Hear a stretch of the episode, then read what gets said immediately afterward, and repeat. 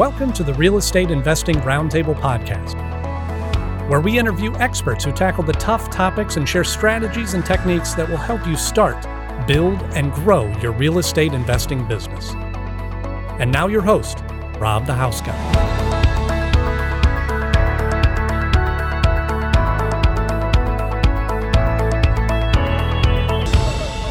Welcome to the Real Estate Investors Roundtable, where we interview real investors who are active in the market right now today.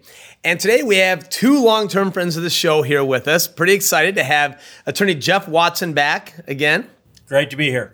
And we have Jenna Hoover. She is a powerhouse in the Pennsylvania market. Thanks for having me back.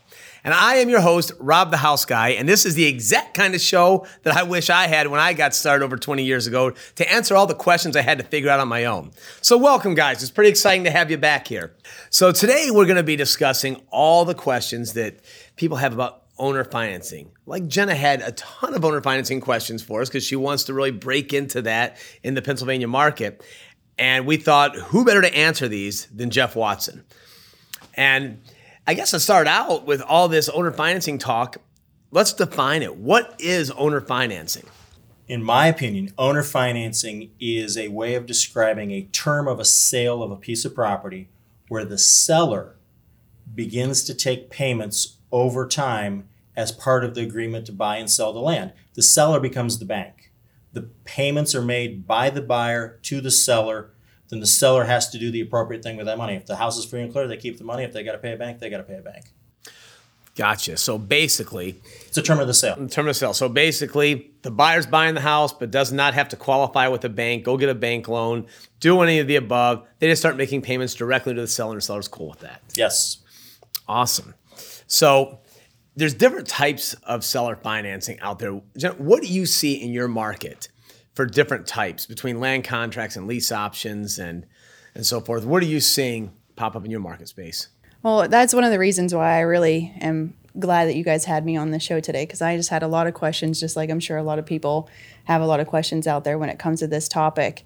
I invest in the two poorest counties in my state. So we have a lot of distressed properties, a lot of motivated sellers, but not a lot of people are able to qualify for bank financing. And so, in that situation, I want to try to figure out a solution so that I'm able to help a lot of those people that need to sell and need to buy. And so, we hear a lot of, we don't actually hear a lot of owner financing. We hear a lot of rent to own or lease option. And so, I was just hoping to learn a little bit more about that. And that's why I'm here. I see. That's awesome. So it sounds like you're in a pretty virgin market that's not being overrun by a bunch of investors doing owner financing. And from what I noticed, Jeff, and correct me if I'm wrong, a lot of people use the, the words rent to own kind of like Kleenex. Kleenex is a facial tissue, but everyone just says Kleenex. So I believe the rent to own has become that exact same scenario where that's just kind of the catch all for owner financing. Is that what you see? In some ways, yes. But then when you dive into it deeply um, and you start understanding the different nuances, then I, I personally do not like the term rent to own because in the eyes of a lot of policymakers and regulators in different states and in Washington D.C., they see that as an area where consumers are exploited. So renting to own is, you know, whether you're doing it on TVs, washing machines, or houses, it's just really not a financially smart way to do it. A better phrase sometimes is lease to own, where the buyer has a lease on the property and then they also have the option to buy the property, so they got the choice. And if those are structured correctly, they're okay, they're legit. But the, the one of the big concerns that I see with with this is there's a lot of shady sellers that are setting up their buyers to fail. But Jen and I were already talking off camera, and she's looking for ways to help her buyers succeed and become homeowners. Right. And seller financing or owner financing, if done right, is a marvelous tool for doing that. Absolutely. I I would say the one thing that I think is going to trigger most of the lawmakers out there, in my opinion, is I deal a lot in the business to business space. I'm an investor dealing with other investors dealing with cash. Every, it's kind of open game. It's kind of like two pro boxers going at it. Versus when you're business to consumer in the lease to own space. Now it's kind of like a pro boxer fighting a kindergartner, and there's going to be more regulations in there. There is. There's a lot more regulations. There's this massive piece of stuff called Dodd Frank and the SAFE Act and TILA. That's all applies in that space. It all applies, even in a lease to own. We're diving into. Yes, it can apply. It can apply, and so what I've been working on with other high level investors in Washington, D.C., is to simplify those rules for real estate investors to make it easier for us to sell without being regulated like Wells Fargo and Bank of America. Okay, so Jenna has a lot of questions. So let's do this. Instead of, we could go on and on and on about just different ways and different regulations, but let's customize your perfect scenario and try to make it legal. So in a perfect world, tell us what exactly you're trying to accomplish. You're in a poor community with people that may not be able to obtain bank financing. And what would you like to see happen? And then, Jeff, maybe we can try to build that. You explain the exact things she would need to make that work. Well, like I said, a lot of people aren't able to get qualified from a traditional bank. So, first off, if I want to do any type of owner financing or, like you had said, the, the lease options to a potential buyer, I want to make sure that I'm properly protected. So, I want to make sure do I give the deed? Do I not give the deed? What down payment do I need? What you know what um, type of payments am i going to require what percentage of that is actually to go towards the overall um, like if we talk about a rent to own or like mm-hmm. you'd said the lease option scenario, what percentage of that comes to me each month if it's a renting type of setup versus what goes in escrow for their overall down payment. So I just have a lot of questions. So we'll start there. okay. Um, there's a lot to pick apart there. So let's begin with this is on a house that you own already. You've got the deed to it, right? Correct. Okay. So you've got a lot of options on how you want how you can choose to sell it. And the one thing you said that has me nervous is if they can't qualify or if they won't qualify with a bank. Because if you start to do more than three to five a year, you're going to need to get these people qualified through a RMLL, Red, Real Estate Mortgage Loan Officer. Okay. I can't even remember all the acron- acronyms anymore. Can't even talk right now. Um, but if you have the deed, you can choose the best way to sell it. There's a lot of different ways to do it. I would tell you that go ahead and sell it depending upon how good they are with their payment history, their credit score, their employment, and how much their down payment is, choosing between either a land contract or typically go ahead and give them the deed and take back a promissory note secured by a mortgage or deed of trust. Okay. Let me let me dive into that a little bit here, Jeff. So basically what you're saying is you're you're saying you can do three to five of these per year without with just doing your own qualifications without involving right. a licensed loan originator. Correct. When you say three to five, if she's doing these, because she's a high volume person, I know Jen. I mean, she's not just doing one or two of these a year. So if she has one entity, entity A, that has three to five of these done, can she go to entity B and do another three to five? No, because she owns both entities. It tracks. It tracks. They'll trace it back to her. They'll trace it back to a common ownership interest. So the three to five apply to everything that she owns and controls. Now, if she's a minority owner in something else, she can probably get another three to five that way. But if she has control of three different entities, it all is treated as one. Okay. okay? Great okay. question. Um, so then the net, and Jenna, I know I didn't answer all your questions. So tell me where I missed. What did I where did I leave off? Um, well, how first off, what are some of the things that I want to look for whenever I go to screen them, okay. and then what am I going to require for down payment?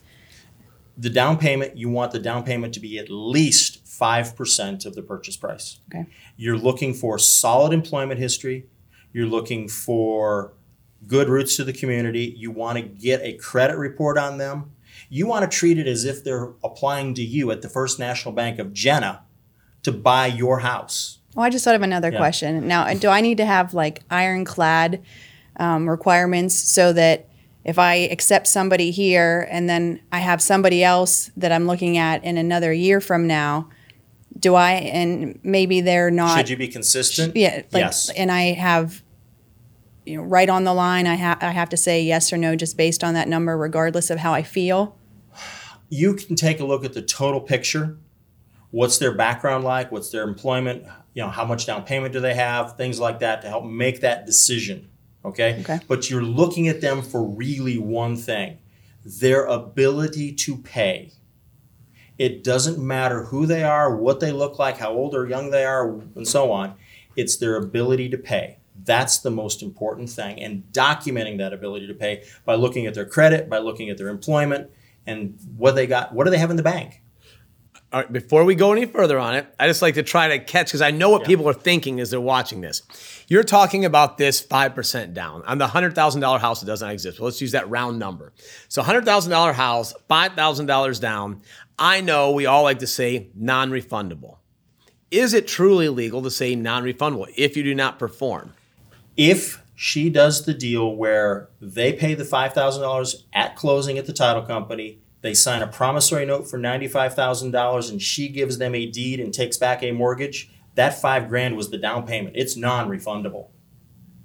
But if she does it as a rent to own or lease option, then there's a judge that might want to try and undo that thing. Okay? So I try to avoid doing rent to owns and lease options because those people generally shouldn't be buying a house to begin with. They should be renting below their means and saving their money for a down payment.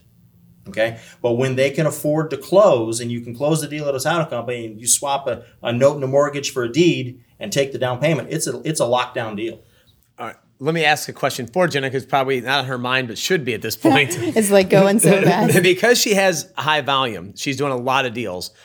And this is probably a wrong assumption, but I'm assuming that you do borrow some money on some houses other than just paying cash for hundreds of houses at a time. So if she has an underlying mortgage on that house, how would that work for her to sell it to somebody else on a note and mortgage? She can't sell it on a note and mortgage if she has an underlying mortgage. She can sell it on a land installment contract.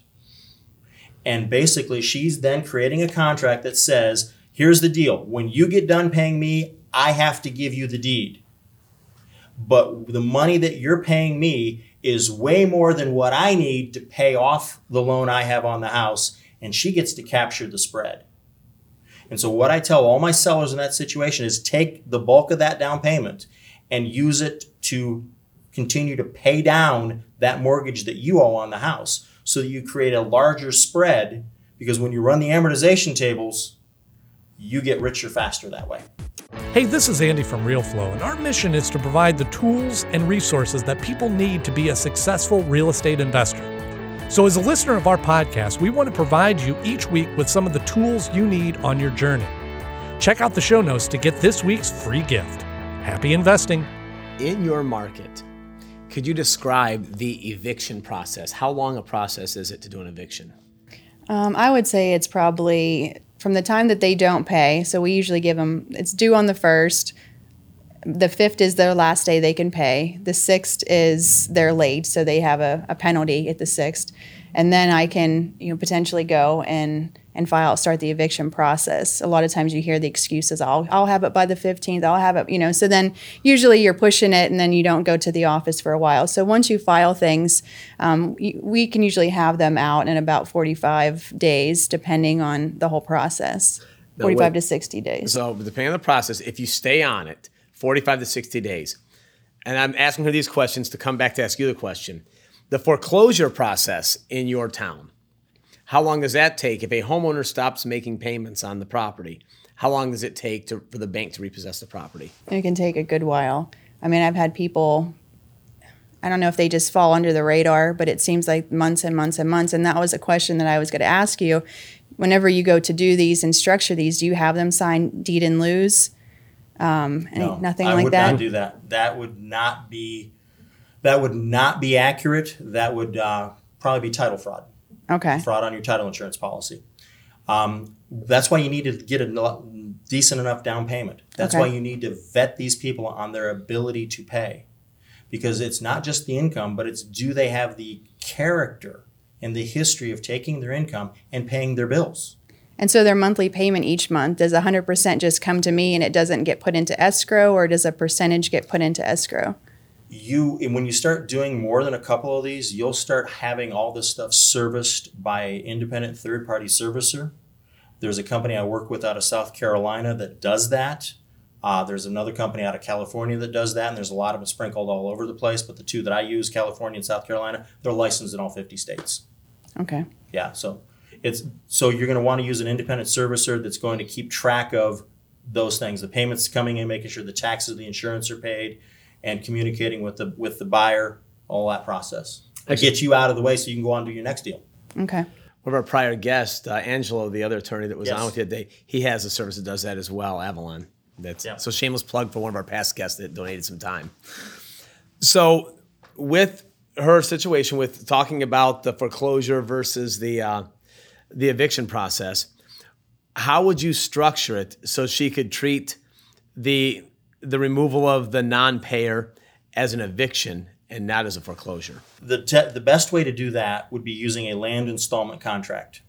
That's my second favorite tool for in a seller financing category. Under land installment contract, when they don't pay, it's typically treated as an eviction with a couple of extra periods of time for them to cure it until they've paid for like five years or got 20% equity or more. Then it becomes an ev- then it becomes a foreclosure process. But if I've got 20% equity and the house has gone up in value and they stop paying, I'm going to be okay. Yeah, I'll have to go through a foreclosure process, but I'm going to get back a house that I can fix back up again and sell again for even more money. It's not the end of the world. Do you have to give any of those payments back? No. Hmm. None. None. If you know, for anybody that's ever had a car repossessed, when the car when the bank repossessed the car, did the bank give back any of the payments you made? No. That's a great example. yeah. Yeah. So, how about repairs? Are you planning on handling repairs on any of these homes that you're selling on owner financing, like you would a rental property? Or are you hoping that they would make the repairs? Well, that was going to be a question that I had for Jeff, but he kind of cleared up that I'm not doing a rent to own type of scenario. So if we're doing a, um, you know, if we're doing like a an owner financing type of setup, if I had a mortgage with a bank, the bank is going to come fix my house for me. Just like Right. if I'm going to be portraying the bank in this scenario, I guess I would assume that that would be their responsibility to Correct. take care of that. The First National Bank of Jenna does not send out a handyman to fix the door that got broken. So, one stumble that I may see in Jenna's plan here, and I'm just going to ask it for her, and because you're an attorney, so clearly you're an accountant as well. So, when you're she buys a house for fifty thousand dollars, Okay. sells it for a hundred thousand on owner financing, because on owner financing you typically get a premium for the property, as long as it's still within market value. So, how is that viewed by the IRS? Are you getting hit for capital gains on money you've never received? Great question. Love it, and I know the answer. Um, when the transaction is sold that way and it takes more than a year, it then is taxed in the eyes of the IRS as an installment sale. So her $50,000 capital gain would be broken down over the number of years that the payments are made to her. So it's not one big hit. And the interest that she makes on every payment is also then taxed as interest income in the year that she receives it. So she's getting two different income streams long term capital gain paid out over time, taxed at one rate, interest income taxed at a similar low rate compared to ordinary income. So it's a really good strategy and it's taxed very favorably. But she loses the depreciation. She, well, once title transfers, she loses the depreciation. And I would say this when I sell a house on land installment contract or with a deed take back a note and a mortgage, I don't care about depreciation anymore because now I'm the bank. I care about my interest and my payments. All of this could be just a moot point if it was all done inside your retirement account, which we could all talk about another day. So, Jenna, what hiccups are you seeing so far in this whole process that he's talking about? Where do you see a pitfall that could that could hinder your business from moving forward? I just think that just trying to make it into easy terms when you're talking to a buyer or a seller, just making sure that they are completely comfortable and understanding things. I want to make sure that I'm properly protected with the right contracts, the right wording. You know, something that you had said about I'm only allowed to do three to five of these a year, and that's something that I didn't know until now. Just making sure that I'm not, you know, a red flag or mm-hmm. a flashing light of some sort with any any uh, institution that's going to see that I'm doing something as illegal or fraudulent. Yeah, I agree with you completely. In fact, you said one thing I want to be clear to make sure I understood you. When you said easy terms, as in easy to understand, going back to keeping it super simple so that everybody, so no confused minds say no. Don't think easy terms as in easy terms to buy. You don't want to be giving away your houses. Correct. You want to make sure that well qualified buyers are competing to get them from you. That's what you're looking for. So, um, for old timers like me that have gone through the banking crash, I don't like to call it a real estate crash. I like to call it a banking crash. Because the banking crash, where we used to have the Wild West, where they were doing the two year fix and going adjustable, balloon payments, everything else. Now diving into the Dodd Frank of modern day. For Jenna, if she's going to do a rate and term with someone, I doubt that she wants to take payments for the next 30 years. She would like eventually for them to cash out in three to five years. How do you get into being allowed to do balloons in today's climate? Under Dodd Frank, she's allowed to sell one house per year with a balloon 60 months or more further out. I'm trying to change that, dude, okay? Been working on it for a few years. We're making progress. Um, now, I don't know about anybody else, but I like slow and steady winning the race. I don't mind collecting payments for the next 30 years, particularly if they're in my IRA. Right. Okay. That that kind of that's like music to my soul. Well, you know, statistics, now we scared you. Statistically, every five to seven years, people either sell, refinance, or default. So you're really not a 30 year plan. You're not going to be the Bank of Jenna for the next 30 years. Then there's a then I have a I have a very dear friend and client. She lives in Dallas, Texas, and she and her husband are some of the most brilliant real estate investors I represent. She has ways of selling parts of those notes and getting a chunk up front with more payments later in the future. Brilliant strategy. So, what are the downfalls if, Bank of Jenna takes this and sells her note? If she takes it, like I'm the buyer, I'm buying this thing, I'm two years into it, and she sells somebody. Is there a pitfall to that? There is. There is. And it really comes down to how good of a job did Jenna do two years earlier when she was selling the house and documenting that borrower's ability to pay. Did she get a good credit report? Did she get a good employment background? Did she really verify the ability to pay? How well written was that note? Did the deed of trust or mortgage get timely recorded? All of that stuff is what we call the collateral file that goes with that. And the better job that she does with the bigger down payment and the better debt to income ratio and all that stuff makes that note more valuable because it's not just the interest rate and it's not just how long they're paying it, but it's the collateral and the borrower that make the whole package. And to, in today's environment, with where we think the Fed is going with rates, if Jenna does this job and does it right, like I know she will, she's creating a really nice asset. Because if she's selling at higher than market rate terms on an interest rate, there are yield hungry investors that will kill to get those things. Oh, that was. I have a question now. so when we talk about the interest rate, now how am I establishing what what interest rate? Am I going exactly what the banks are, or is No, there you're going to be above that. You're going to Okay. be probably three to four percent higher than a bank. oh, okay. So I would not be going double digits on your rates, but I would be very comfortable with at today's at the day we're shooting this. I'd be very comfortable with charging anywhere from eight and a half to nine point nine percent. Wow, not bad. Don't be coming to my bank, huh? All right, we can literally talk about this all day. There's there's so many avenues, and Jeff, I think it's amazing what you're doing, being proactive and working with the lawmakers to try to clean this up for all of us. Because honestly, Jenna's a good person. She just wants to give homeowners an opportunity to sell to her to get out for cash, and then give new homeowners the opportunity to buy when they can't get qualification from a bank. So I think that's great that you're trying to open the eyes to everybody that nobody's a bad person here. We're just trying to create our own little economy. Right. and I'm going to just give a shout out to Congressman Roger Williams from Texas and Congressman Vicente Gonzalez from Texas. One a Republican, one a Democrat. They're aligned on this. They have the same goal. They want constituents that live in Texas and everywhere else to be able to buy houses. And they see seller financing and owner financing as a way for the unbankables to be able to own. The unbankables. Let's go ahead and uh, let's go ahead and coin that. So, okay, real quick, as a takeaway, what takeaway did you get from our time here today with Jeff? Oh, I took a whole lot. Just just knowing some of the the legal terms of things, making sure that you know I was just thinking, okay, let's just do some rent to own in my area. Let's require this. I can do as many as I want.